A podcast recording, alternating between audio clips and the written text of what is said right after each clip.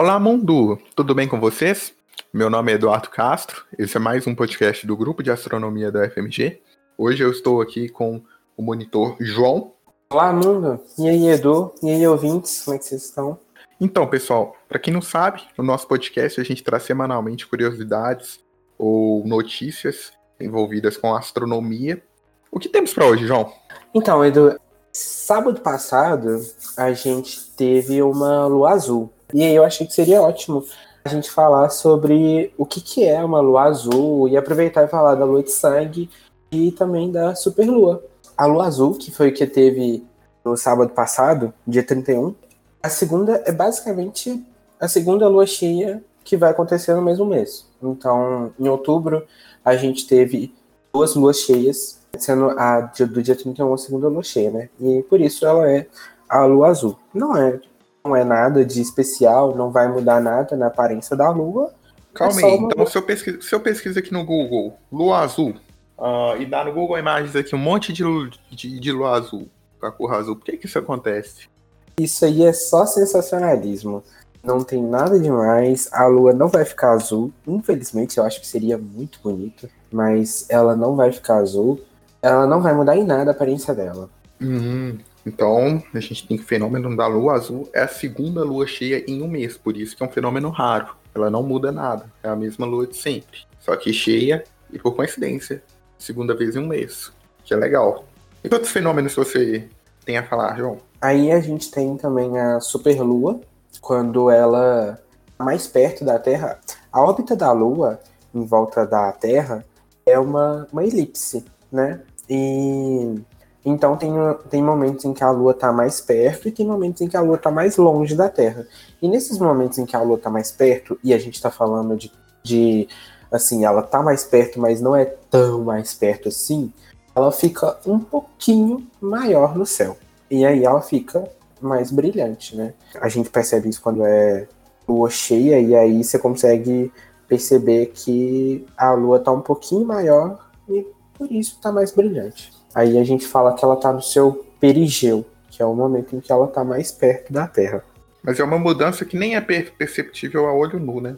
É, você tem que, você tem que realmente ficar reparando. Tipo, todo dia você repara na Lua e aí você consegue perceber, tipo, ah, ela tá mais perto hoje, né? Tipo, mas se, se você não tem costume de olhar para a Lua, se você vai olhar para a Lua porque você viu, sei lá, na televisão que tal dia ia ter superlua, você não vai perceber nada.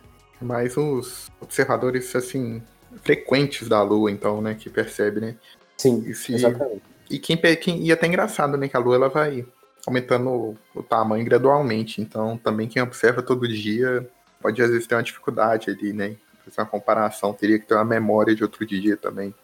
Um dado interessante é que a, a Lua, ela aumenta do, de quando comparando o seu ponto mais afastado da Terra e o seu ponto mais próximo da Terra, quando ela está mais afastada da Terra, ela está tá a 405 mil, 405 mil quilômetros da Terra, aproximadamente. É, e quando ela está no seu perigeu, que é o, o, o, ponto mais próximo da Terra, ela fica a 357 mil quilômetros da Terra, mais ou menos aí. Então, ela fica 15% maior no, diâmetro angular. Sim, no céu ela fica 15% maior e apresenta 30% mais luminosidade, então ela fica bem mais brilhante. É, em relação à menor lua que tem. Se comparar Sim. com a lua média, né? A gente até olhou dados antes da gravação.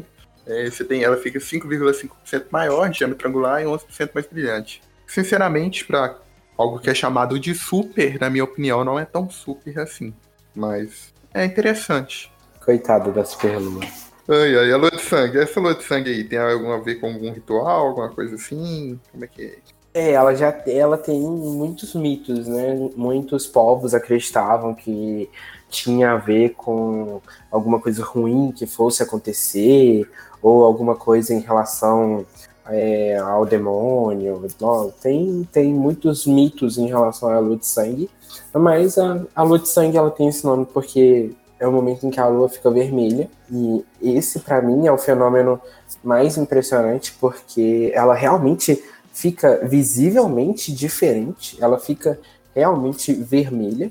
Isso acontece quando ocorre um eclipse lunar total, e aí ela fica na, ali no, na umbra, né?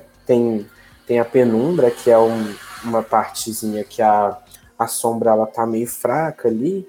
E tem a umbra, que ela tá totalmente na sombra da Terra. A Terra tá entre o Sol e a Lua, né? Esse é um evento, é um, um evento bem raro até, e é isso. Muito obrigado pelas informações, João. Obrigado pela sua presença aqui. Eu que agradeço, Edu, como sempre, é um prazer estar aqui. Então, a gente se encontra aqui na sua plataforma de preferência para podcast semana que vem.